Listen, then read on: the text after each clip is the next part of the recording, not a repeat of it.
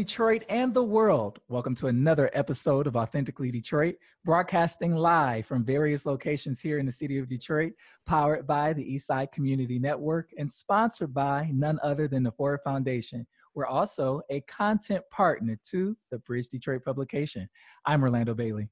And I'm Donna Givens. Thank you for listening in and supporting our efforts to build a platform for authentic voices for real people on the east side of Detroit. We want you to like, rate, and subscribe to our podcast on whatever platform you listen to us on. We drop a new episode every single week, so turn on those notifications. Today, we are talking about a new journalism and engagement organization launching here in the city of Detroit entitled Bridge Detroit. Joining us for the conversation today is Stephen Henderson. Stephen is the founding editor of Bridge Detroit and a former writer and editor for the Detroit Free Press, Baltimore Sun, and Chicago Tribune. He is the host of WDET's Detroit Today and of Detroit Public Television's American Black Journal and One Detroit. He is the winner of the 2014 Pulitzer Prize for commentary, and he is a Detroit resident and native. Stephen Henderson, welcome to Authentically Detroit. Hey. Hey, welcome. also joining us for the conversation is Catherine Kelly. Catherine is the managing editor of Bridge Detroit and was the publisher of the Michigan Citizen for more than a decade, a widely read and respected community newspaper that was started on her parents' dining room table in 1978. Wow. In the 90s, she spent some time at Vibe magazine and Russell Simmons' One World in recent years, Catherine has worked with Quicken Loans, Bedrock, Shinola, and Michigan State University. Catherine Kelly, welcome to Authentically Detroit. Yes, Thank you.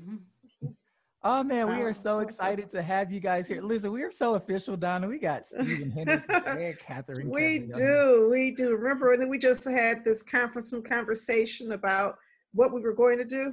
Yeah. and look at what happened.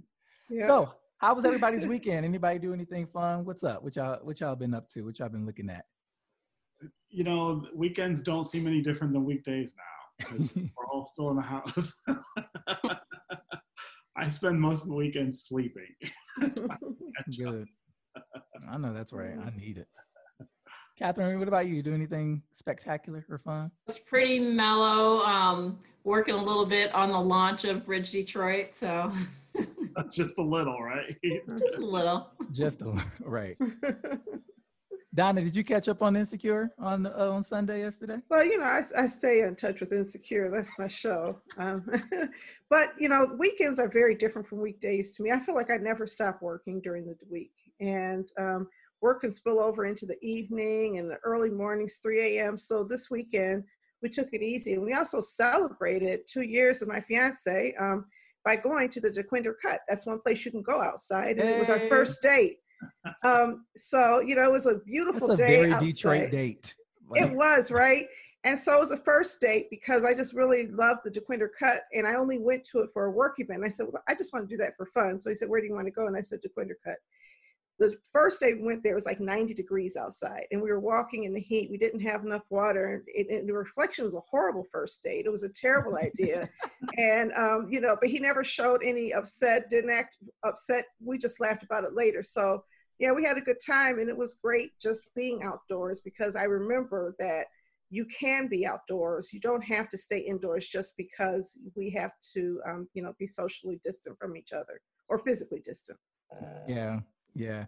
I watched uh, my president, Barack Obama, deliver one of the greatest commencement speeches I've ever heard in my life. I wish he was my commencement speaker uh, back in 2012. I thought that was really cool. I, I got to look at the uh, Nelly and Ludacris battle happening on Instagram. I don't know uh, what was happening there with Nelly's audio. So I th- I think the new internet joke is if you get on the internet and nobody can hear you, you're Teddy Riley. So they they were calling him Nelly Riley, which was which was hilarious. So so who won though? Who won? Ludacris, of course. So uh, ne- shout out to Nelly, right? If he ever hears this, Nelly had an amazing run, but Nelly was playing songs that nobody like knew or remembered. Luda was pumping out hit after hit after hit. So uh, I watched that and was enter- thoroughly entertained by that. and caught the last episode of Insecure, that's that's the show, Donna. I just I Mhm. don't know why. I, I I love that show. It's some great storytelling. Black folks, Larry Wilmore and Issa Rae, Yeah. executive producers and creators of Insecure on HBO. So if you haven't checked it out, you should. I was gonna say I'm I'm actually a few seasons behind on that, but I Oh, love that. show. Wow. Stephen, you got to catch up. Get with the times because now we can't even, because now we can't even uh talk about like what just went on, Donna. Well, I can say, generally speaking, that I don't know anybody who has not had a Molly Issa kind of situation with the friendship where your friends no longer are as compatible as they seem or as they used to be. Has anybody else experienced that or is it me? Oh no, I've No, I think Not the only one. You know, I and keep, then, I keep reading about this on this show. I know who those characters are, of course. right. Uh, but like I said, I'm a few seasons behind, so I'm like, what is going on that uh, has broken them up that way? Stephen, it's really easy to catch up. The episodes are only like 25 minutes. Yeah. Exactly. Take some time and catch up so that we can rap about this for real. Because Molly and Issa, like, it's so bad. Uh, Issa was going into a restaurant. This was like the last frame, right? Issa was going into a restaurant and saw Molly sitting at the bar. I guess it was a restaurant they often Mhm. frequented together. And she turned around and got back in her car. I'm like, man, this is serious. Yeah. Yeah. and uh, shout out to Michael Jordan and the Last Dance documentary that's been airing every Sunday on Netflix. So it was a lot of cool stuff. Shout out to Isaiah, you know, Team Pistons. You know, you're, you're you're young enough to shout out Michael Jordan. That was almost illegal when we were young. So if you were in Detroit, you just didn't like the Pistons. You know, it was Michael Jordan. I don't care how good like he was. Bulls. You didn't like the Bulls. No, no, we didn't like. I'm sorry, you didn't like the Bulls. I'm sorry. Did I say Pistons? Of course you I did. um, yes, you love the Pistons. We love the Bad Boys, and you know all kinds of jokes about Michael Jordan. We never thought he was the greatest until he retired, and the Pistons weren't good anymore. Now young people are like, "We love Michael Jordan." Yeah, okay, whatever. I came Lining up up in- and buying Jordans. I'm sorry, I came up in in that Jordan era. I was behind. I was born the the year, the second year that the Bad Boys grabbed that title. So right. yeah, um, was was John Salley? I'm terrible with basketball. He was a bad boy, right? Yes. I re- do, do you remember when he used to have those like parties and those clubs in Detroit? Yes. There he had- used to be this one space on like Six Mile in Livernois, and I used to go to the John Salley parties like in the 90s, early Yes. 80s, 90s, 80s. Yes. He had this party at at nine, 696 or 96 and Telegraph in that little shopping center there. And I went there and it was like all women at the party and they were all dressed up. Some of them had on their Sunday clothes. It was like somebody's grandmother told the girl, go. so it was like they didn't even know how to dress. Going to see. And it, people stood in line. So I've always been, you know, a hardhead. I refused to stand in line and greet him. But anyway, you know, I had I, I had a Rick Mahorn crush. I'll be honest. Oh yeah, I love Rick Mahorn too. yeah. Oh, Rick was the one. John Salley used to throw parties in the city of Detroit. Yeah. I I rolled up on John Salley once. I was in LA and I was like, oh, it's like I remember your parties in Detroit. And he looked at me. it's always nice when Detroit just kind of pops up on people every now and then. What a time to be alive, though, man. Yeah, I yeah. just wish. All right, guys. Do you remember he had that one party in Palmer Woods? Well, when- at, the, at his house. Yeah, at his house in Palmer Woods, right? Uh-huh. And so um, I have a friend, a couple of friends. I'm not going to name their names, but you may Name know 'em. them. And they posed as photographers so they could go in. That is How hilarious. small Detroit is. John Salley married someone I went to elementary school with. Mm. Wow. Is he still married to her? I think I think they are still married. Wow, that's amazing. Yeah. Wow. Detroit is one of the smallest big cities. Yes. in the Right. Man, I mean, we're massive, but we're small. All right, guys, it's time for Fresh Off the Press news that we are thinking about. If you have pieces that you want discussed on Authentically Detroit, you can hit us up on our socials at Authentically Detroit on Facebook, Instagram, and Twitter. Or you can email us at authenticallydetroit at gmail.com. Donna, Fresh Off the Press. Well, um, hold on, let me pull up the story. Uh, Orlando, can you read the story? yeah, so my... the headline is entitled Whitmer yeah. Settled the Detroit Literacy Lawsuit. What that means and what it doesn't. We got right. an op ed piece by Nancy Kaffer at the Detroit Free Press. Right. And there's a lot of confusion about what that is meant and what was possible.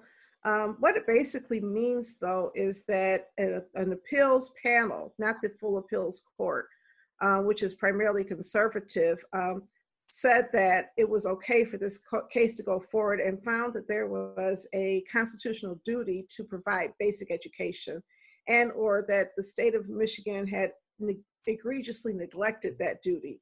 So it was not as far reaching as what some people wanted to say because it does not necessarily create a constitutional mandate for everybody else but they did that and uh, most people expected it to not survive any further review and so there was a real push by a whole lot of activists in Detroit and other places to try to get the governor to go ahead and settle it so that that moment in time could be enshrined in um, law. And so she did. Um, there was a $270,000 um, payout, and I believe $2.7 million going towards Detroit Public Schools um, that is guaranteed. And then there were some um, some committee commissions that were set up by the governor to begin exploring what needs to happen next. And I believe there's another $94 million that the legislature is being asked to pay um, in addition to what the governor or as part of the um, the, the um, payout to the the um, the city of Detroit for a neglect. Um, no other school districts got it, and so I know there has been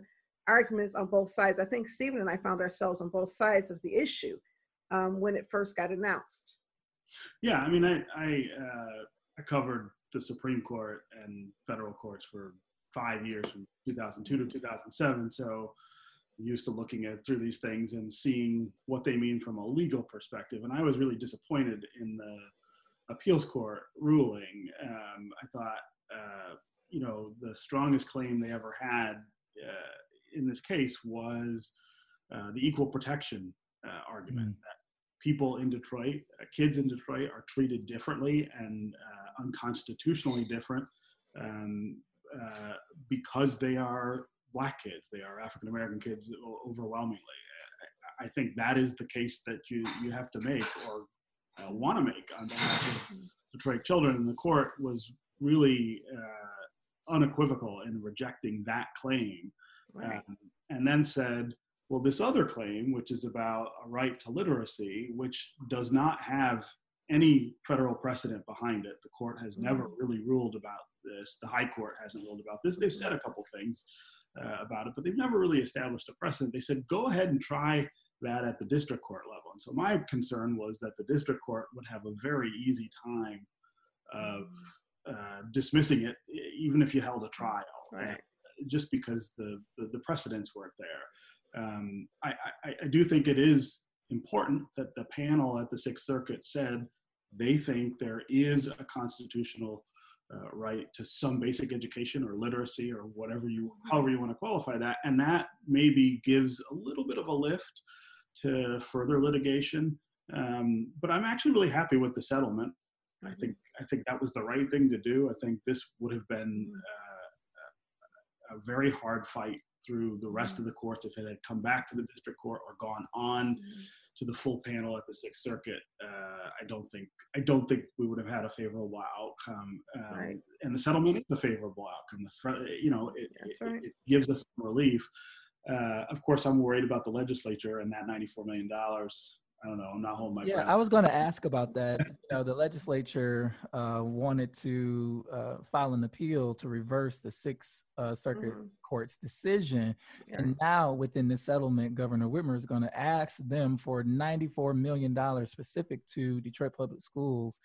Uh, I mean, should we be, you know, giddy and have our hopes up, or you know what? I mean, I think that we have to look at all of these rights. Um, battles as long battles, not short-term battles. We're not going to get justice in the short term. When you look at the um, bat, the time frame, I believe Plessy versus Ferguson, which allowed for school segregation, was in 1998. It's 1996 or 1998. I can't remember which year. 18. And- 18. I'm sorry. I like Plessy. yeah, there I go, Missy. Yes, Plessy versus Ferguson. Really? Since I was born, yeah, 1898. Thank you for that clarification. Um, but the actual Brown versus Board of Education, which overturned state-sponsored segregation, was 1954. Um, between 1898 and 1954, you had um, what 60 years of battling um, back and forth. About 60 years, um, you had Charles Houston and Clarence um, not Clarence, oh my goodness, um, Thurgood Marshall. um, Clarence Houston, Charles Houston and Thurgood Marshall fought the good fight to try to change points of view. And they did it through conservative um, presidencies and conservative Supreme Courts, and they did it through more liberal Supreme Courts. And actually, it was not a liberal Supreme Court that decided on Brown versus Board of Education. There were people whose minds were changed. And so I think that um, even when there's not a probable outcome of success, it makes sense to fight, to keep those issues alive, and to let people know that we're still fighting for you and we're continuing to refine our arguments and refine our efforts to move it forward. So I was really excited when I met with the folks at Public Counsel um, in 2016 and heard their approach, even though literacy seemed like a reach. And I thought they should be arguing other things, but of course, I'm not an, an attorney. Um, but I, I was really excited about that because I thought it's about time somebody took a legal standpoint. You know, in the Michigan Constitution doesn't demand, um, it, it requires every student get an, um, an, an education, but there is no um, description of quality. The only time we come down on quality is when we have third grade reading bills and we demand quality and punish schools for not providing quality, or when the, the state decides to take over the school board functions because of poor quality, as they put it. But in terms of having the right to quality, we don't have it. So I was excited. Yeah, I, you know, it, I, I'm really interested. And before we move on, I just want to make sure that we overstate what this looks like for Detroiters um, and Detroit uh, students in terms of what the settlement allows for. Uh, there will be uh, a creation of two task forces uh, the Detroit Right. Literacy Equity Task Force. We got a ton of task forces on everything. Yeah. And the Detroit Educational uh, Policy Committee, both to make long long term recommendations that will improve education in Detroit. I'm really interested in just how all of that will show up on the streets yeah. um, and in the schools. Now, um, Stephen, you may know this. Isn't there um, adequacy funding that a state panel has already recommended to the Michigan legislature? Don't we already have some very clear and specific recommendations that could be adopted? Yeah, so uh, a few years ago, uh, there, there was another task force uh, that looked at funding uh, across all of the districts in, in Michigan. And instead of asking uh, the question, what's equal, what would be equal funding, Mhm.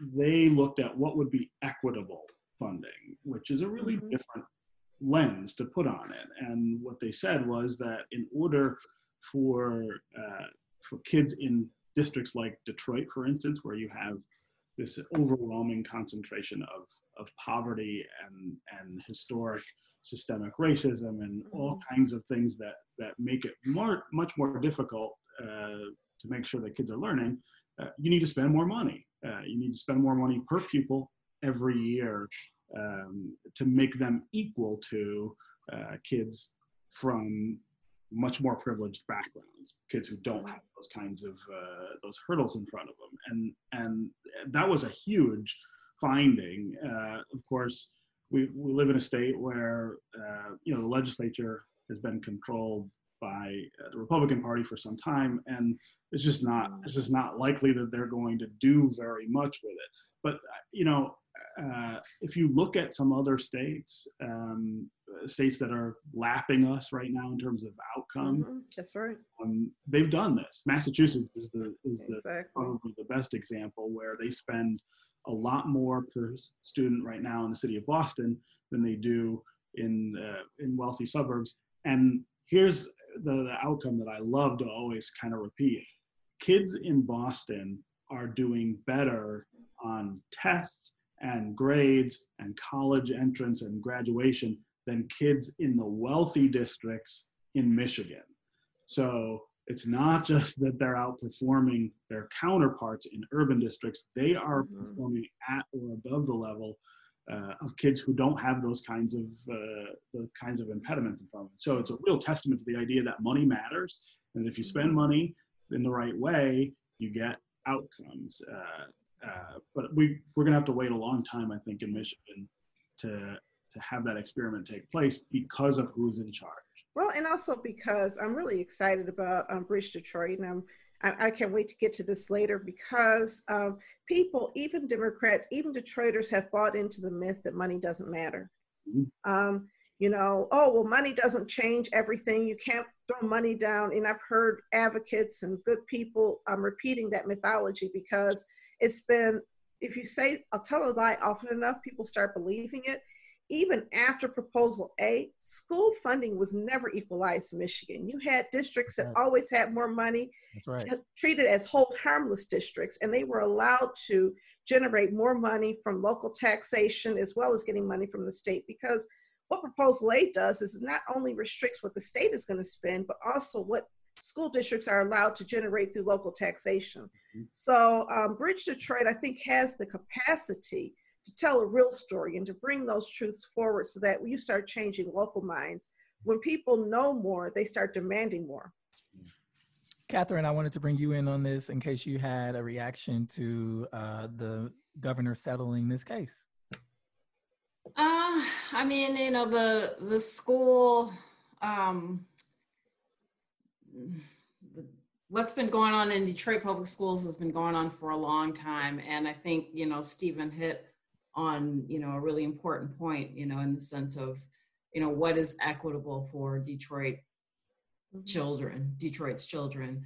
Um, this won't go very far, I think, in terms of actually helping Detroit's uh, students, but I do That's think question, yeah. um, you Mhm. know it's an important step forward i think um, you know you, you still like one of the points in the uh, lawsuit was the poor building conditions and you know we know that this infrastructure issue in detroit public schools is an ongoing issue it will continue to be um, and it's still kind of an outstanding question on how uh, you know how will we really how will we cr- really create a funding system situation that can support Detroit schools? Yeah, I like I like the delineation of equal uh, versus equitable. I'm glad that Stephen brought that in. Uh, fresh off the press, Duggan taps DMC's Conrad Mallett as Detroit deputy mayor. Kurt Nagl and Chad Livengood at Crain's is reporting. Now, I thought that this was very interesting when this news broke um, at the end of last week. Conrad, of course, comes from uh, the Detroit uh, Medical Center. Uh, he had a chief position at the medical center, but before that, he was running uh, Sinai Grace Hospital. Um, Detroit is uh, a place where the effects of COVID 19 have been exacerbated. So I'm, you know, it, it's, it's sort of shocking to me uh, that uh, we will ha- now have two deputy mayors. I don't remember, I don't, I'm not sure if I've ever known Detroit to have two deputy mayors. James Craig will keep his position as deputy mayor. And I'm wondering like what the charter has to say about this, the powers, the delineation of powers between uh, the deputies and who will assume power. I think uh, the Crain's article mentions that if uh, Mayor Duggan is uh, unavailable, then power is going to James Craig. I mean, like, what do, what do y'all think about this? This is interesting to me. My first thought is old school, right? So you had Ike McKinnon, who was deputy mayor, and you had Charlie Beckham, who was not deputy mayor, but who was sort of like the mayor's consigliere. And you had, um, you That's now, ha- that's my mom's little brother. is it? yes. yes you know but but you know i think that um that he brings a lot of strength and a lot of power to the mayor and brought a lot of influence so that the mayor could influence groups of people outside of his normal uh, reference group Um, what I don't see is so now you're bringing in Conrad Mallett, and Conrad Mallett, unlike those two that I just mentioned, doesn't really, to me, have the Detroit neighborhood connections that a deputy mayor might be of use to uh, Mayor Duggan. So I don't really see him being able to play a role in addressing some of the grassroots organizing I see rising up. And um, Chief Craig certainly can't do it. I would hope that he would um, bring on somebody who had the same character as some of the people who have since left his administration so that he had more reach inside the community. Well, he's supposed to be driving the overall health response of the city of Detroit um, on on the public safety side as well. Um, he he's a he's been a health professional at least for the last decade. I'm just wondering now we're paying so uh, the arrangement with Chief Craig, his police chief salary remained the same. Like, did he ever did he get a raise when he was appointed deputy mayor, or is that salary like earmarked and now we are now going to be paying a new salary for this position? You know, I'm not. Yeah, I don't know. I don't remember. Hmm. But Yeah. you know, there's health and then there's social determinants of health. And we don't necessarily need a healthcare professional addressing the problems in Detroit. Um, I don't think that the problems in Detroit, in terms of COVID 19, were completely a healthcare system breakdown, although we did have breakdowns in that because our systems are underinvested in neighborhoods. There's not a single hospital on the east side of Detroit that remains open. And in Northwest Detroit, you can blame Sinai Grace, but the reality is we don't have enough hospital beds in Northwest Detroit to accommodate the needs of the community there. So that's a system issue. But you also have the social determinants of health, whatever they may be, whether it is homelessness, joblessness, um, you know, the lack of access to water, and the disengagement and concentration of poverty issues that are coming up in city council um, forums. They're coming up in the charter commission forums and um, you know all of the um, anger about the tax foreclosures all of that so i really think that in addition to somebody who can lead this city in addressing healthcare system reform we need somebody who can lead the city in addressing some of these other issues Yeah, I. I, ahead, Catherine. I, I would say I think it it's, looks like I mean from the outside I would say it seems like Mayor Duggan is um, really making a move to strengthen his um, management team. Um, you know, Conrad Mallett has a lot of years as a healthcare, a lot of experience as a healthcare executive in government. Um, you know, with you know an election like looming, I think the city is facing a lot. Is going to face a lot of like really real crisis, from budget crisis to possible cuts in services, and you know, I, I think a political strategist with, you know, a long history in the city, I think I would say that, you know, Mayor Duggan is really thinking about, you know, how do how does Detroit manage its way out of this situation? And also, you know, someone who comes from healthcare, you know, as the city emerges from a pandemic, you know, what does this mm-hmm. look like? right i don't doubt that i just wonder if he's the right person for that role i'm sure it's a political fix i just remember what was going on right before covid-19 happened and i think that the challenges we face are a lot different than the city governmental leadership is prepared to address so we'll see Yeah, Donna, I, I, I think I agree with the point that you bring up about social determinants of health. And I know that there are many folks on the ground uh, who who look at that through a lens of community-based participatory research, who are in the neighborhoods talking to folks and you know drawing and getting this research firsthand and drawing uh, conclusions based off of that research. One of the things that you know I I would like to see is someone with that uh, that root and that ear, that bridge to community, um, and that knowledge base gleaned from uh, firsthand research. Uh, occupy this position if it is a position that is going to be squarely focused on the city's health response. I know of groups that have been studying asthma in the city of Detroit for years, uh, type 2 diabetes, and uh, uh, obesity in Mhm. Detroit for years through many different lenses, including the lens of race. We are a majority black city.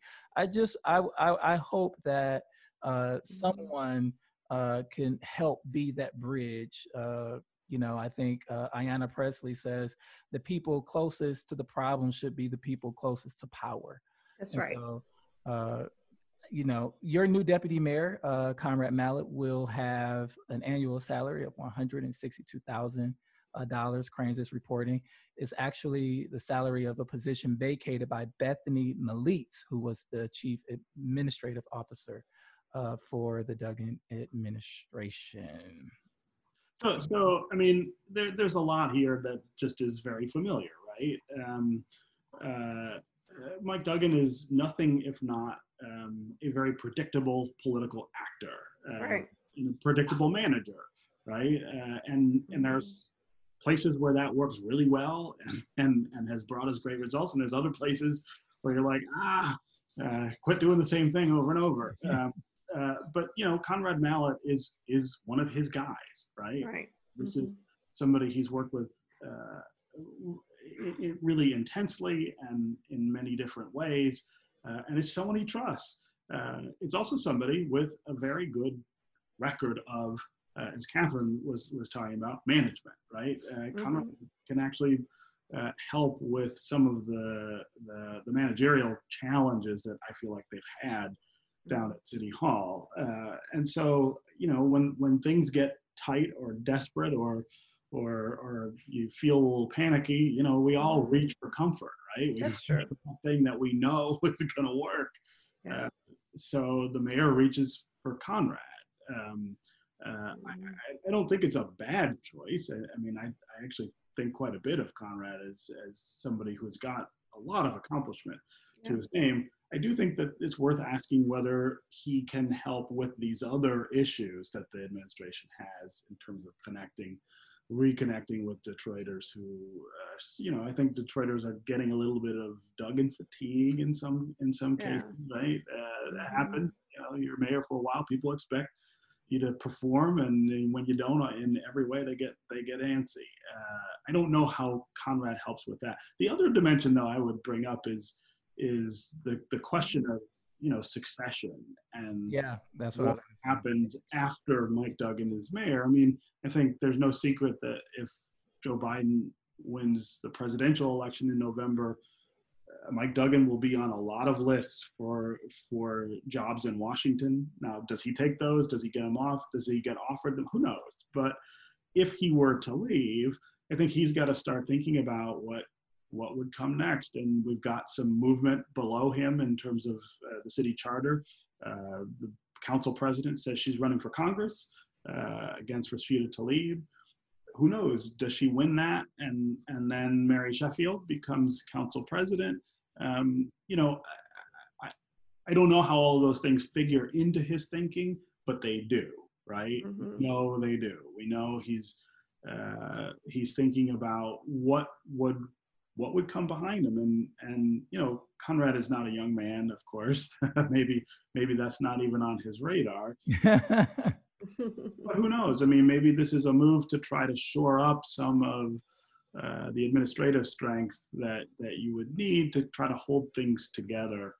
Um, uh, you know, if the if the mayor went off to do something else, or maybe doesn't even run uh, for reelection next year. Hmm. Mm. I definitely think he's building a bench. Yeah, well, that, that succession question is very interesting and does make a lot of sense. I know some people have also bandied that about. Mhm. Yeah. And, and it does make sense that you go with people you feel comfortable with and people you trust when you feel like you are under so much scrutiny and facing really tough risks. So I just hope it works out. You know, um, I always wish for success for the mayor because um, it really does benefit the rest of the community if the mayor succeeds. And so I'm going to be hopeful that um, what Conrad Mallett brings is that special sauce that helps us turn a corner.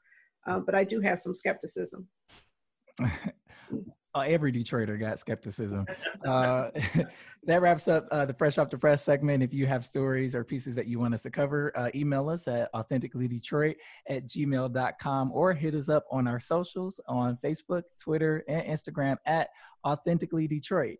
Now, on to our discussion for the day. We're discussing Bridge Detroit, a new Yes. journalism and engagement Mm. organization in town.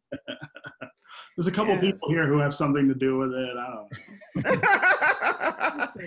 I think it's it's my turn to take over question because everybody on this call except for me is Bridge Detroit, right? That's right. Um, so I'm, I'm really excited about Bridge Detroit actually um, coming to Detroit again because we have not had a high quality Detroit um, weekly or how, how how often will you publish by the way?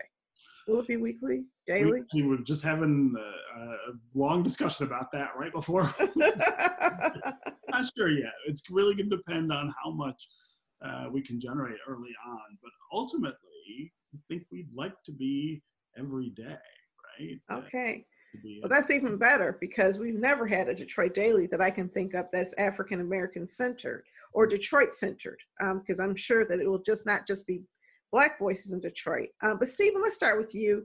Um, can you give us your backstory and what prompted you to start something new, as if you weren't already busy enough? I know, right? How many jobs does this man have? right, exactly.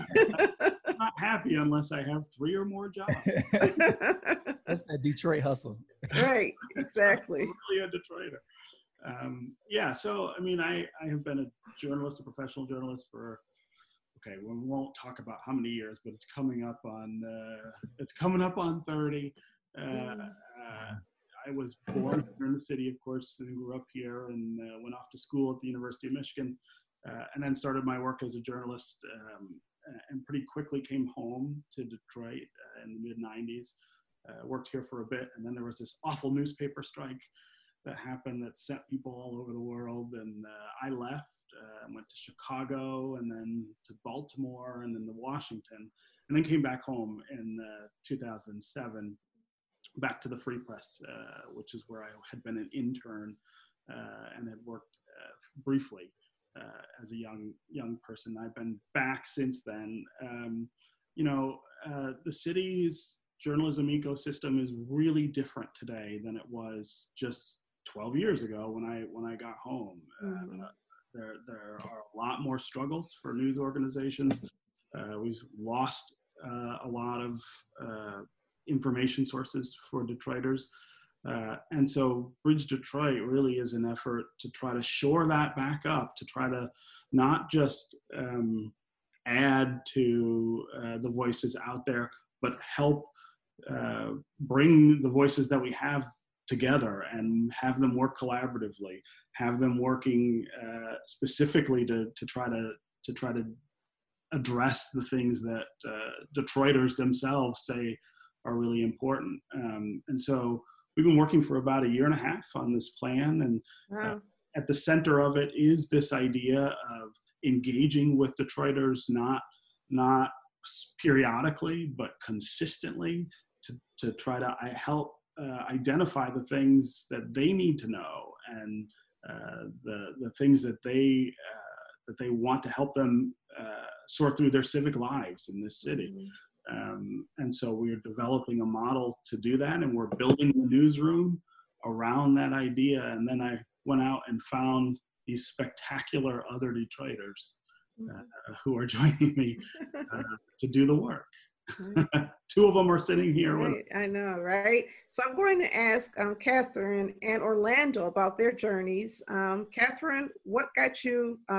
Can you tell us a little bit about your journey? And um, look, you went through Michigan Citizen, hip hop, corporate America, and now nonprofit journalism. And how did you get here? Why are you here?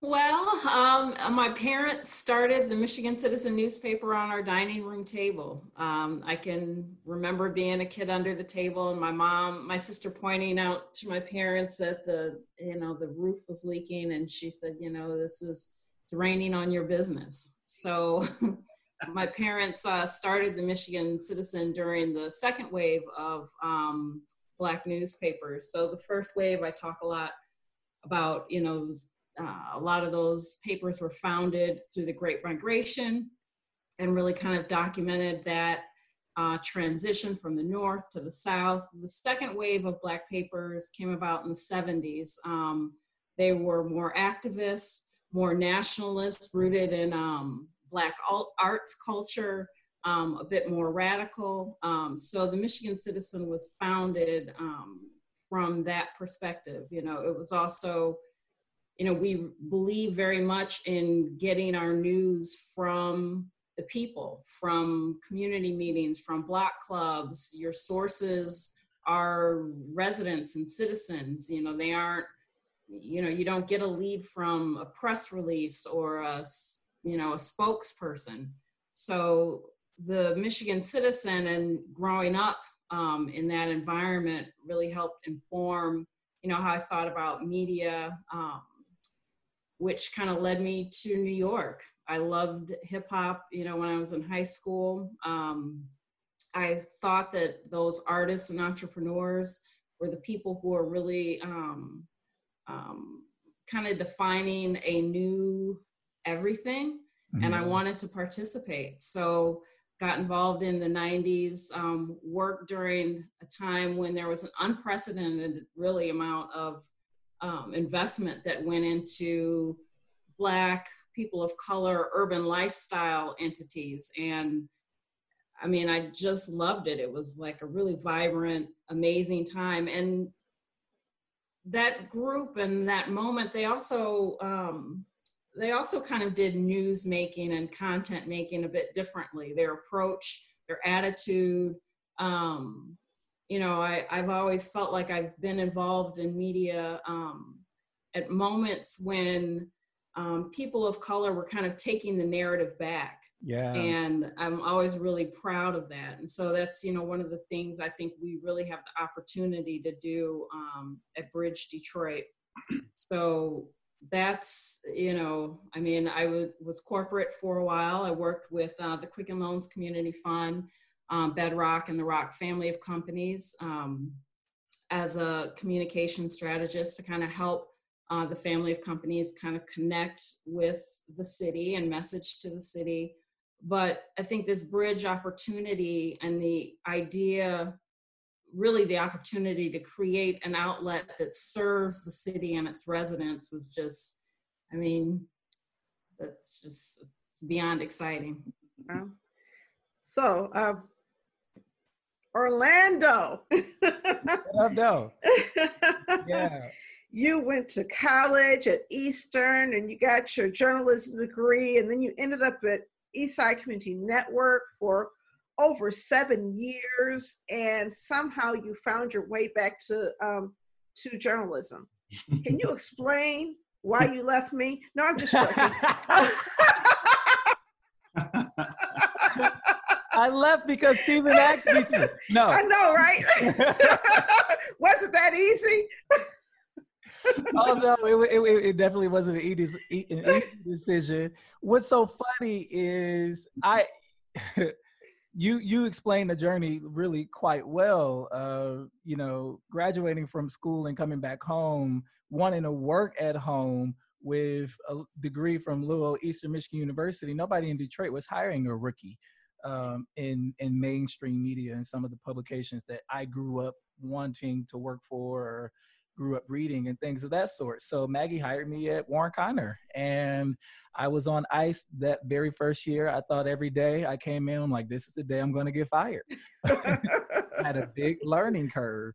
Uh, but she continued to uh, invest and teach. And uh, that tradition continued when Donna came in as CEO at ECN in 2016. Um, and so I would say that the work uh, that Maggie and the work that Donna has allowed me to do and lead and partake in has brought me full circle to this moment. It's only because of my work on the East Side where other opportunities uh, begin to open up, where people begin to notice who I am and what my skill set was. Um, in 2018, I took over as host of Urban Consulate in Detroit from Chase Cantrell, and that opened up another can of worms. Uh, Mildred Gaddis, a longtime mentor of mine, gifted me my own segment on her uh, radio show at uh, 105.9 uh, FM. And so the work literally brought me back here. So uh, my personal mission is to lend platform for underrepresented underrepresented voices to express their power, to express and tell their stories. Going back to what Catherine was talking about, narrative power. Uh, Marlo always talked about narrative power, right? Um, and I I internalized that. And so when I got back from GMF, I didn't know what was going to happen. Um, and uh, I sat down with Steve, and he talked about this and talked about the position of engagement director. And for me, it was the perfect convergence of my love for community engagement development and my affinity for storytelling and media. And so it just it just sort of happened. It wasn't easy to leave you down there, and I haven't Uh, technically left. Yeah, you know, I'm just teasing you Yeah. because you can't hide from your calling, right? When um when when there's a calling on you, you've got to follow that, and Yeah. nobody should try to stand in the way because that's not, um, you know, come on, that's that'll put you in a spiritually bad place. I But know. And you did. Let Um, me tell you, I cried. I'm like, and she was like, "Stop it! Stop crying! You're gonna do this and wipe your face before you leave my office. I don't want people thinking I cussed you out. I mean, it was, it was right, it was yeah, he was like. I was like, oh my goodness, you ruin my reputation around here. But um, you know, I think right now one of the things that comes to mind is that we live in an information age, and um, I used to think that was a good thing that people had access to just about every type of information they wanted. Um, I go out there on the World Wide Web and I read and I see a lot of things. I learn a lot of things just through um, personal research on um, one of my nicknames is Google, so um, you can imagine how that works. Somebody tells me something, and I try to look it up and see if they're telling me the truth. And um, do I need to contradict them? All the way through grad school, I was like the annoying classmate. And so, you know, you have that at your fingertips right now. But the, the, the dark side of the information age is everybody thinks they know stuff that they don't know. And anybody can be a scientist, anybody can have information, and people just throw around unfactual information all of the time. And um, I think that it's great because we've loosened up standards such that newsrooms cannot control what people know. But we've loosened them up so much that sometimes what people know has no bearing on the truth.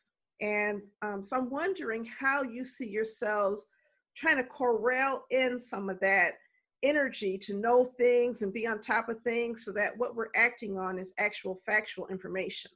Or is that an important part of your work?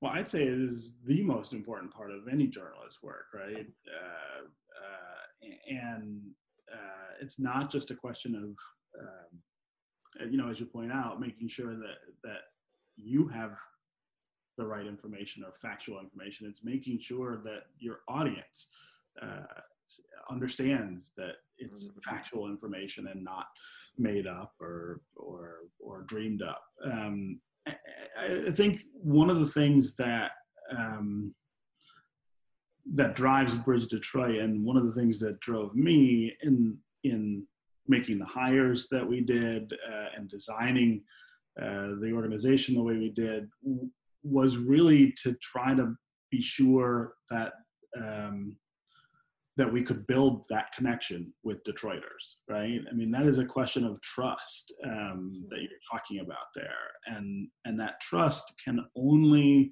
really come from authentic relationships, right? Um, uh, it can't you can't make it up. You can't uh, you, can't sort of paper it over. And so when I was thinking of the people that I thought we needed.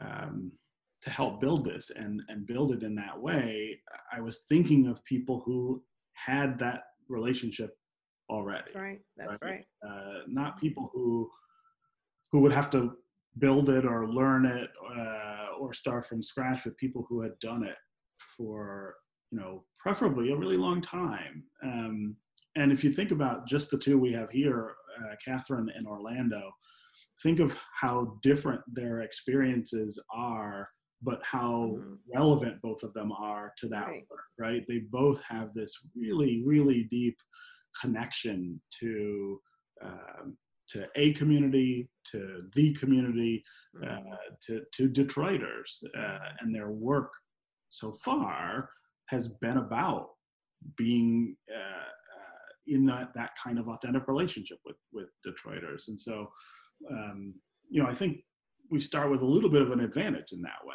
in that um, that trust is gonna is gonna be there with an awful lot of people. Those relationships are gonna be there with uh, an awful lot of people, and um, uh, we get to start by saying, okay, you know us, you know what we're about. Now tell us what we need to tell you. Tell us what you need to know. Tell us the things that you don't feel like you're getting perhaps from from other sources. Uh, so I mean, there's a in my mind, it puts us on second base rather than you know at the plate trying to get on base. It really does mm-hmm. give us a head start that uh, that I wouldn't have been able to imagine if we hadn't gone and been able to convince people like Catherine in Orlando to be part of it. Right. You know, I mean, I think of how many times have I seen Orlando have to talk somebody out of a misinformed belief um, when they call up upset about something and, you know, and or they call him on the holidays to check something I said and make sure I was telling the truth, or they heard from another staff person. This happened, hasn't it, Orlando? Oh yes, uh, so many times, even during Christmas. Yeah. right. Yeah. But you know, I would say that uh, I think that that level of comfort that residents have uh, with with the folks on staff, I think is is a, a plus for the publication. I have no residents have no qualms with telling me what they need and what they're not getting. Um, and so as we build out this model that Stephen is talking about, it's actually called the community priorities model. Um, we're doing that with residents. We essentially want to shift the way residents interact with news organizations. And so um, I had some preliminary ideas as to what that would look like. And then I realized like I should not come to the table with any preconceived notions. I need to talk to the residents. The residents will tell me uh, how th- what this should look like and how it should be built. So I'm excited to get to work. Uh, first focus group is with East, Eastside Community Network residents. So I'm excited. We're excited too. Catherine, your family, about over 40 years ago, um, got into this business or uh, of trying to figure this stuff out, right? How to make stories relevant to Detroiters during another period of activism that kind of got lost in the 80s. Can you talk about that and how um, you guys reached out and changed minds? Well, I mean, I think, I think one thing, and I'm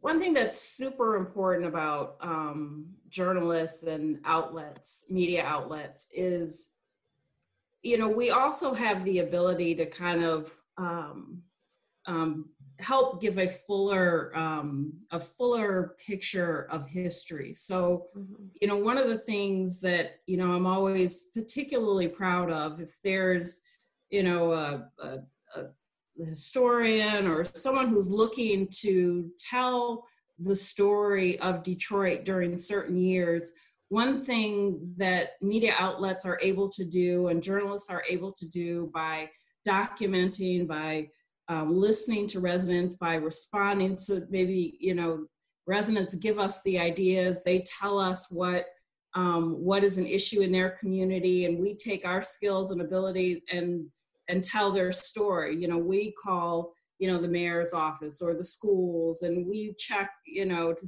find out what's true and what's not. And we put it all together. But what it ultimately does is help tell a different story about the city. So, you know, during those years of emergency management or bankruptcy, one of the things I'm really proud about, or some of the early times of like the water shutoffs, the Michigan Citizen was there to say, no, there were people and community groups who were against this, who talked about this, who protested this in a really early way and critiqued these policies. So one of the thing, one of those like, like really wonderful aspects about being in media is to be able to like change the record, especially change the record when it comes to the lives and the experiences of uh, poor people, of people of color, of working people, of black people. That that ability is wonderful. So, I mean, that's the one thing that I think I'm really excited about um, with uh, Bridge Detroit. Yeah. You know, one thing that strikes um, that needs a narrative redo, in my opinion, is all the conversation around COVID nineteen and prevention. Like we keep telling people that we want them to flatten the curve, and I don't know anybody who is motivated by flattening curves. Right? um, it's a scientific description of a public health, um, you know, need or process that has nothing to do with the lived experience of people. And then when you see people not flattening the curves, it's like, oh, the curve isn't flattened. Is the curve flattened? How do we know it's flat? Mm-hmm. And really, what we're trying to do is save lives. And I think if we have realistic conversations about what that means and how we save lives, people will comply better than when we have these abstract conversations about curve flattening. I don't know who decided that was going to be the way we talk to everybody all of the time. Huh. I'm wondering if you were, took control of the narrative, how would you describe what we need to do right now? That's really interesting. Um, I mean, I think saving lives is where you start, but but one of the things that I think uh, is has been missing from the narrative is um, that that the lives of people in the city are worth saving. Yeah. Mm-hmm. That um, and I mean I mean that both in in an external messaging sense and an internal one. Um, you know, I I, I think uh, it can be difficult sometimes to to get people to recognize that um, that public health danger uh, um, matters to them and matters to their families and matters to their community because the external message often is that it doesn't. Right. Uh, and you think about some of the reactions that we hear right now to the tremendous toll that this is taking in the city. I mean, just the, the incredible loss that we've been suffering over and over again.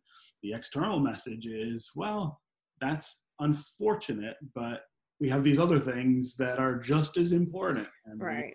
deal with those too. I think it's really easy to see people internalize that message in a in a very dangerous way.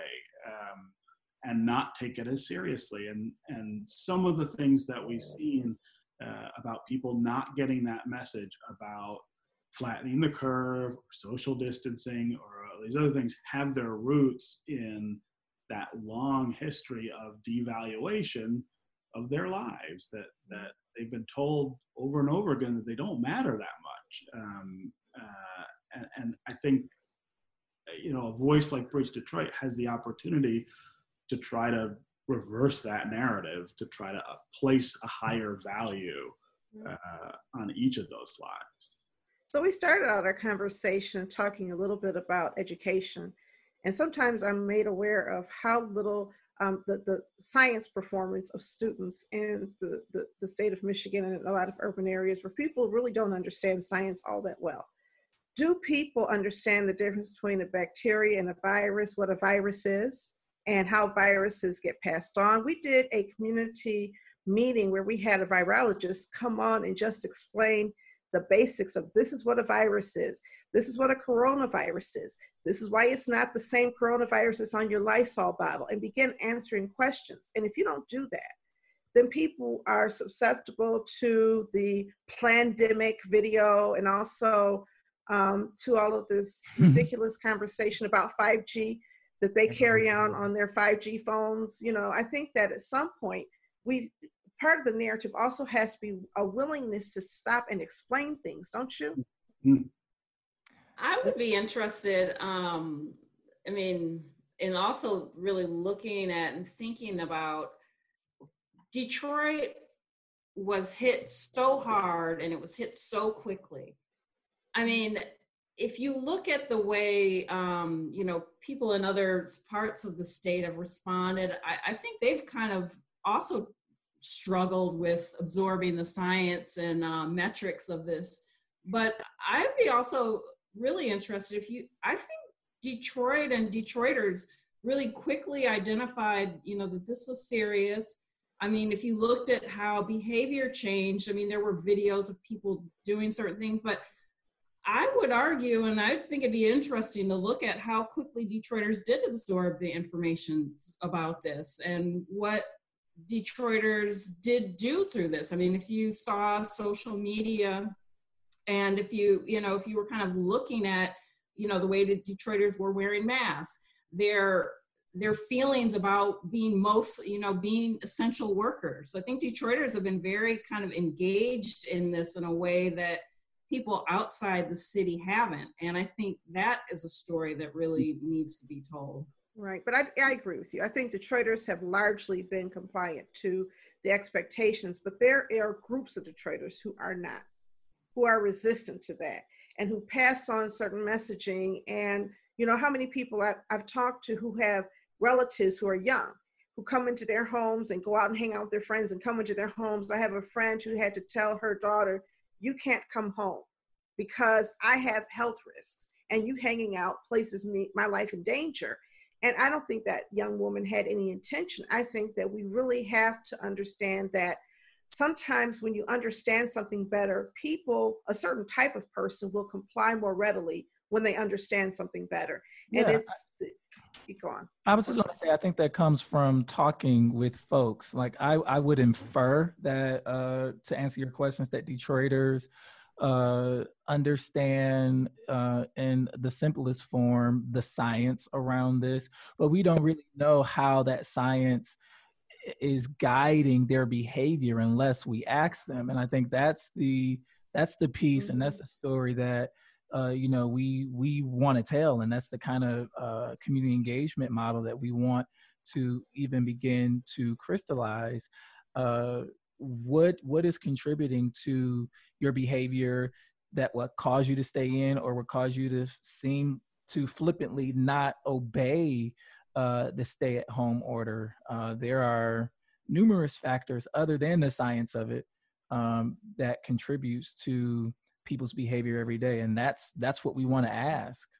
Well absolutely we want to know that but i've just heard so many competing theories about somebody said put wearing a mask places you more in danger. This one guy was on social media saying he knew how to cure cancer and i really stopped mm. arguing with him because if you know how to cure cancer who am i to throw something out but you know there's a lot of competing information that um, you know somebody this information? a trusted friend sends me something about pandemic and i'm having to, yes disinformation exactly that's what it is and, so and that disinformation is partly informed by a lack of understanding therein yeah. lies the the delineation right um uh, some some folks know, some folks take in the disinformation and internalize it and think it's true.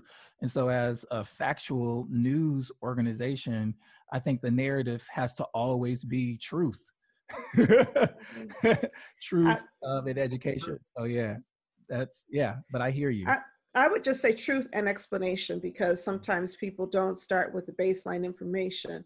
Um, I want to talk about um, Bridge Detroit though, and how is Bridge Detroit different than Bridge Magazine, than the Detroit Free Press and Outlier Media, and by some of the other media that you see right now?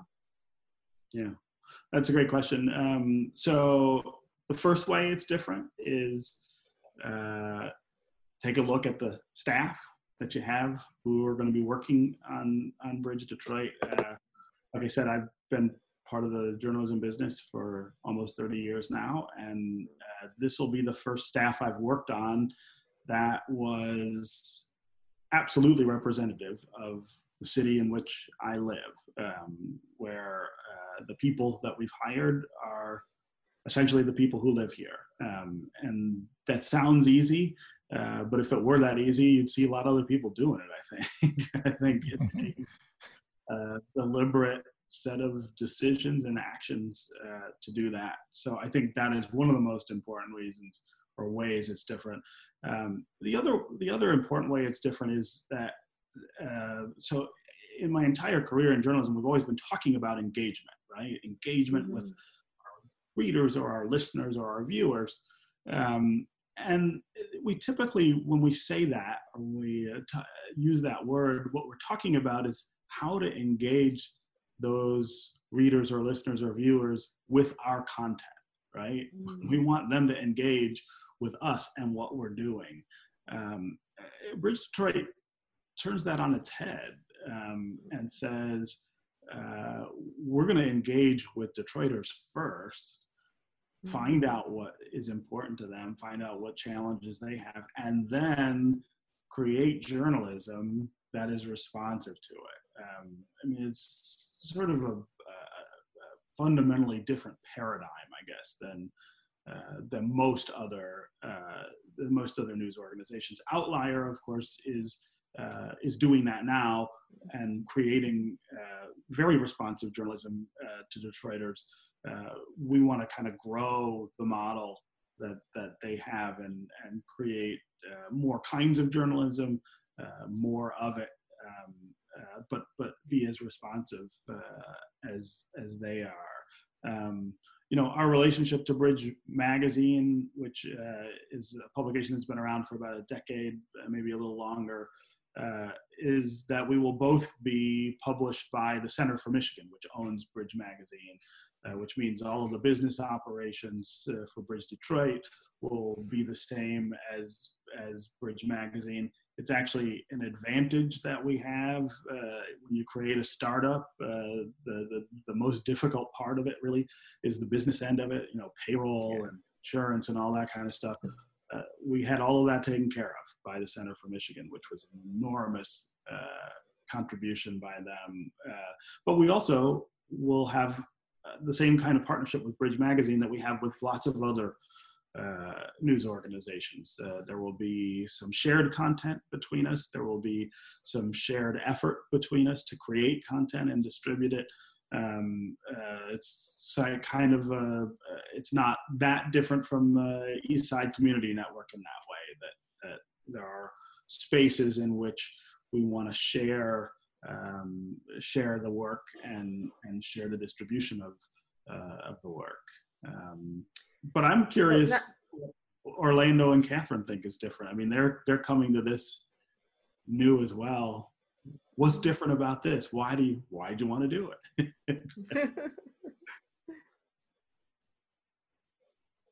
well, I'll I'll go ahead while while Catherine while Catherine uh, prepares what she wants to say. I think you know uh, the the intention of changing the way news organizations interact with citizens in cities um, and the way uh, residents interact with news organizations um, struck me. I absolutely love that in terms of residents being able to build uh, the reporting priorities of a news organization. I think that's dope. The other the other dope thing is Stephen said something. He said the newsroom is reflective of the demographical makeup in the city, which means it's it's majority black, and I love that. I love that. Um, it's it's so um, authentically Detroit um, Detroiters uh, by Detroiters for Detroiters, and uh, for me to be able to um, sort of you know serve serve on a team uh, like this is a magnificent honor. Um, we aren't the gatekeepers of the information. We are uh, relaying the information that Detroiters say that they need and want. And for me, that's the game changer. I think it's such an important um, service to um, because it, it really is a service to provide news and information to a community, especially a community that has been underserved and you know often not really believed or um, um, you know kind of the community's perspective has often been um, discounted not believed not listened to um, you know media has, I think, historically kind of played this role in Detroit where it has, um, you know, spoken over Detroit and said, no, this is your problem. This is what you're facing. And I think the opportunity to kind of take that back and serve residents and citizens by uh, really kind of lifting up these stories. I, that's why I'm I'm with Bridge Detroit. Wow, that's awesome. So, uh, what is the role of the content partners and specifically the role of Eastside Community Network, which you just referenced, um, Stephen? How do you see that working? Um, uh, so, we, um, from the beginning, thought that the best way to do uh, the journalism that we want to do is not to do it alone, uh, but to do it with, with other people who share uh, you know the values that we have and and the approach and and want to be part of it. Uh, in a lot of instances, that means working with other journalism organizations that are doing, uh, you know, uh, various kinds of producing various kinds of content. So we have lots of partnerships with with existing journalism organizations, the ones that I also work for, WDET and Detroit Public Television, uh, Bridge Michigan, the Detroit Free Press. Uh, uh, we've got a long list actually of, of, partners that we've started to form partnerships with. But I also was really, uh, uh, really motivated by the idea that we should have partnerships with community organizations as well, because that community um, uh, part of this is is so much a part of what we're trying to do. It didn't make sense to just report on community organizations or, or uh, do engagement activities with them, but to make them part of the content. Um, and so, you know, you guys have been doing Authentically Detroit for a year now, I believe. Um, mm-hmm. I was one of the first people listening, uh, and I certainly was one of the most excited people about the content. Uh, which, I, which is crazy to me, by the way. And I think I told him that, like, that's crazy. Right. And I said, I said, I want that. I want, I want that to be part of what we do. I want to find out how we can work with uh, with ECN uh, on this content because I think it's really good. I think it's exactly in the wheelhouse of what we're trying to create. Uh, so there should be a partnership there. And in fact, my first conversation with Orlando about this was about authentically Detroit. I, I said, I want to work together on this. Uh, and then he said, Well, who's going to be your engagement director? I said, Well, you could do that too. yes. Um, but that idea I think the idea, the possibilities for us here, like uh, uh, you know, uh, working together to figure out uh, how to produce the content that you guys do here to make it uh, as powerful as we want to make it, to to take it to all the spaces that we could together. It was a real, uh, it was a real easy sell for me. Uh, I thought the harder sell would be for you guys who might say, well, no, this is ours. you, can't, you can't be part of it. Um, but of course, you were very open open to that. And and again, find me another news organization that's doing it that way. That's oh. saying, let's work with the community organization um, that that produces this content to produce it together. Um, yeah. A lot of people would say that's breaking the rules, uh, but I keep saying, why do there have to be rules? you can say that as a Pulitzer Prize winning journalist. You're the person to bend, right. break those rules and just keep making them up. and so uh, for um, all of our guests now, Donna and I are uh, implementing like this new question, and we we started it last week on our anniversary, and the answers both from Candice Fortman and Kat uh, Stafford uh, were poetic, and so we're wondering uh, what Catherine and Stephen, what your answer would be, and it simply is, what does it mean for you to be an authentic Detroiter? What does it mean for you to be an authentic Detroiter? It's a play on the show title. We get to plug in a little more, but we, you know, we get to ask uh, Detroiters this question. Um, and just in my short experience, um, it really really elicited some powerful answers. And so I can't wait to hear from mm-hmm. Stephen and Catherine. Right. So whoever wants to go first. Do you want to go first? you want me to?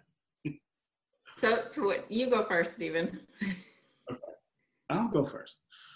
Um, so that's an interesting question. Um, I got to say, it's not one I think a whole lot about. Um, uh, and part of the reason I don't think about it is um, because I feel like uh, you know I've made choices uh, that that for me um, were about being a Detroiter. I've made life choices that were about being a Detroiter, and and so for me, um, you know, those choices were made, and and I live with them. I live with them every day. And and the one that that I come back to all the time is the fact that you know uh, is that I did move away from Detroit. Um, you know, I was 25 when uh, the newspaper strike uh, happened here, and um, and I had to go find work somewhere else. Um, and I was gone for for almost 12 well for 12 years um, and when i decided to come back um, uh, you know there was an opportunity for me to come back and that was important. But the other part of coming back for me was was deciding that this was the place that uh, that i could do the work that would matter to me the most. Um, and it was the place where my work could matter the most to other people uh, because it was home because uh, I, I, had such a deep connection to to not only the city but to the institutions here um, I, I said when I left Washington um, you know I'm I'm going home because that's where my work will matter the most um, uh, a lot of people, there were a lot of people who laughed uh, in Washington. There were a lot of people who, who made fun and said, "You're you're nuts." Uh, I was covering the the Supreme Court for the second largest newspaper chain in the country at the time, and uh, people said, "You're crazy to walk away from this." Um, and I said, "No." I need to be at home. I need to be at home doing the work that matters. Um, and so for me, that choice, uh, you know, I would say I'm a Detroiter by birth, and I didn't have anything to do with that. Um, but I'm also a Detroiter by choice. Uh, mm. I, I, choose to be here, uh, and I can't always say that's that that's something that makes me laugh or smile. I mean, there's times when it makes me really sad or or it's painful. Um, but I embrace all of it it's it, it is the thing I needed to be doing. Um, and so I guess for me that that is a level of authenticity in that uh, it was it was a willful choice on my part. Uh, I'm not here just by accident or by happenstance. I I make that choice. I made that choice and I make it every day. Okay. Love it. Thank you. All right. Catherine. Um, I think Detroit is a place um, where you will be checked. You know, I think often, you know, you go out in this world and you have something in your mind about who you think you are, what you think you're going to do, or what you think is, you know, and a lot of times it's misguided, it's immature, it's, you know, the values aren't always there. But I think when you are in the city and of this city, you have people who on all different levels will who will call you out about it and who will name it. And they do it in a range of ways. Like some can be you know hurtful and mean and but some can be really lovely and um you know a real opportunity for for personal growth. I mean you i think about you know the different generations in the city and older detroiters who will tell you why something is the way that it is and how it got here and what it meant. And i think it's just you know one of the things i love about being a detroiter is you know people are always talking to you from all different walks of life your peers your eh, you know people tell you why and how and tell you about yourself it gives you this kind of awareness and thoughtfulness that um, I think is super important. Um, uh,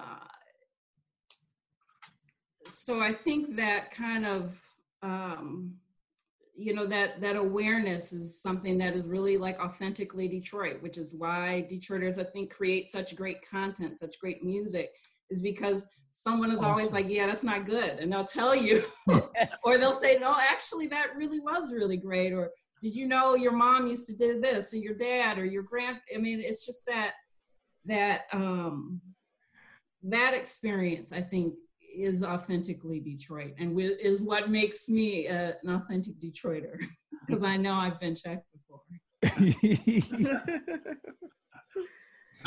oh man, uh, Stephen Henderson and Catherine Kelly, thank you both so much for being our guests on Authentically Detroit today. If you have topics that you want discussed on Authentically Detroit, you can hit us up on Facebook, Twitter, and Instagram at Authentically Detroit or email us at authenticallydetroit at gmail.com. All right, guys, it is time. Orlando, one, one question. I think Yeah. you forgot to mention something about the Community Advisory Council. Yes. So, oh, yeah. So, uh, as we begin to uh, put teeth uh, to the community priorities model, uh, as Stephen mentioned, the engagement will have to be and will be constant. And one of the ways that we want to stay true to that is through uh, the Community Advisory Council, which is made up of leaders of uh, foundations, nonprofit organizations, grassroots organizations, uh, uh, private corporations, um, activists. It's, it's a really a wide cadre of folks that we've been able to convince to uh, keep us honest um, in this journey. Uh, Donna uh, will be a member of the Community uh, Advisory Council. And so um, as we continue to build out that model and launch, um, uh, the Advisory Council will sort of serve as ambassadors uh, for for for our priorities model ambassadors for Bridge Detroit, but also um, a strategic thought partner um, in how uh, we continue to move in and throughout uh, neighborhoods and speak with Detroiters. And so we are um, very excited to uh, launch that and have some really amazing folks, folks that you know, Donna, who have committed to serving on that council. Awesome. Yeah. Now, Well, here's to uh, here's to the partnership that uh, we're just now beginning between uh, ECN and Bridge Detroit to produce authentically Detroit, but then also to get to all kinds of other things that uh, that we'll do together. All kinds of we're fun. excited about that. Getting ready to happen. All kinds of fun. Do you have any shout outs? Um, I do. I have a shout out to um, ECN's newest board member, Orlando Bailey. Um, you can't get away from me. Um, so we're keeping in the house. And the only thing I'm really hopeful for is that I was a good enough supervisor that he does not have any reason to pay me back because he is now my boss. We start changing places. so um, be kind, Orlando. Uh, that you, you have to tell that story of how that happened because that's just funny to me. Yeah.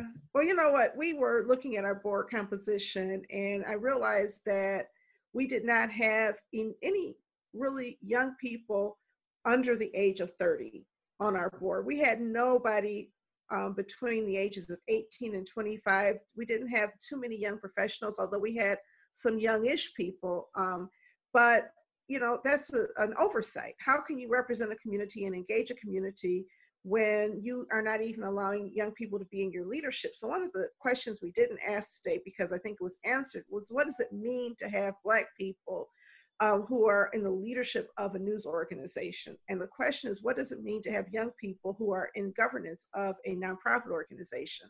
So we talked about that, and I mean, I barely got it out of my mouth before one of our board members asked, So, is there any reason why Orlando Bailey cannot serve on our board? And so immediately everybody just jumped in and was really excited. And um, so they moved and rushed to a vote. And um, so, you know, I smiled and said, I can't wait to give him this news because I know that um, it's a busy time, but we're really excited to have you where you started, um, helping to guide the organization. And um, it's so exciting for us to be able to inform each other's work. Yeah, it's an absolute honor. Shout out to Detroit. Uh, there are no new Detroit COVID deaths reported um, as of Sunday, so that that's really cool. Uh, Bridge Detroit um, is launching. Shout out to Bridge Detroit once again. Uh, its official official launch is Tuesday, May 18th. Uh, you'll be hearing this uh, podcast on that day uh, with a you know May 19th. May 19th. Yes. May 19th Right. the whole press conference and everything. So we're excited. Um, shout out to. but you'll to heard it here first because you'll hear it. we got the exclusive. Um, shout out to Chase we got the Cantrell. exclusive. Chase Cantrell and his new project, uh, Next Steps Together, uh, that's happening around Juneteenth. It's a project that will be convening uh, men of color to just have conversations toward healing and shared experiences and stuff like that. Um, I want to shout out the East Davidson Village Community Group in District 3. I had the opportunity to attend one of their meetings and speak to them. Those residents over there are doing the work. And those are the type of residents that we at Bridge Detroit would definitely want to talk to um, and cover. Um, and uh, the the man the man cave event Donna the ECN hosted. Oh yes, yeah. yeah. So we had a man cave last week. Um, uh, was it last week? Yes, it was last week on Thursday because we had a board meeting at the same time. But yeah, um, we had a man cave last week. I think it was well attended. People were really excited to talk about the census. We have decided that we don't just have to talk about the census by talking about the census, but talk about the census by doing things that people enjoy doing. So the conversation was about the last dance as well as other topics around male leadership. Yeah. So uh, uh, Dylan Brown and Daniel Baxter uh, facilitated that conversation, yes. and it was a good one. So shout out to them, and shout out to uh, one Bridge Detroit partner, Urban Consulate, who will be co-sponsoring the community launch of Bridge Detroit happening uh, May 26th at 4 p.m. on Facebook Live. Anybody else got shout outs? I'm done with mine. Anybody else? Anybody else? We're good ones. I don't even. I don't want to compete. That's right. well, okay, I come from the hip hop world, so I got to take advantage of some shout outs. I'm just shout out my mom, Teresa Kelly, and actually, I think you know some of the um, Mich- the Michigan Citizen team. You know, some who are still here, Zenobia Jeffries, Polly, but you know hey, some Zenobia. who are not. You know, um, Jan Frazier, Grace Lee Boggs uh, Jesse Longbay and Kenge Zola and my dad Charles Kelly. Yeah. Wow. That that's a monumental that's a monumental list of people. that's a monumental list. And Steve, you're good. No shout outs. We got them all for you. No shout outs. Well, I, shout out to the end of the school year, which uh, has been grueling on parents, right? Uh, it's just uh, I, I feel for all of the parents who had to figure out school, e-learning, and all that kind of stuff. So it, it ends this week. So parents and teachers. Um, I want to shout out President Obama for an inspiring commencement address that helped to. He took off the kid gloves this time and um, you know made it plain that um, there was nobody in charge, but he did so much to inspire people and it was great to reflect on um, a brilliant president who actually cared about this nation and the people in it. Um, yeah, we needed to hear. And um, I want to shout out the staff at ECN. Um, my sister sent me something last week. She is a federal magistrate judge, and um, she read our newsletter that we send out once a week uh, with information about um, COVID 19 and she came back and said, Thank you for helping to change the policy for the federal courts because the federal courts found out about free testing for essential workers by reading our magazine. And 150 people got tested as a result of that. So um, we try to stay on top of the knowledge and push it out um, the way that we do. And um, I want to thank our staff, um, Savannah, Jesse, Nicole, um, Dylan, and um, let me see who did I miss anybody? Angela, Matthew. Angela, of course, Angela, Matthew, who made it all happen. We have a great team at ECN, and um, you know we stay committed to doing the work even during this um, you know shutdown. All right. Thank you, Donna. Well, that's going to do it for this week. We will see you next week. Thank you for listening. We want you to catch the wave.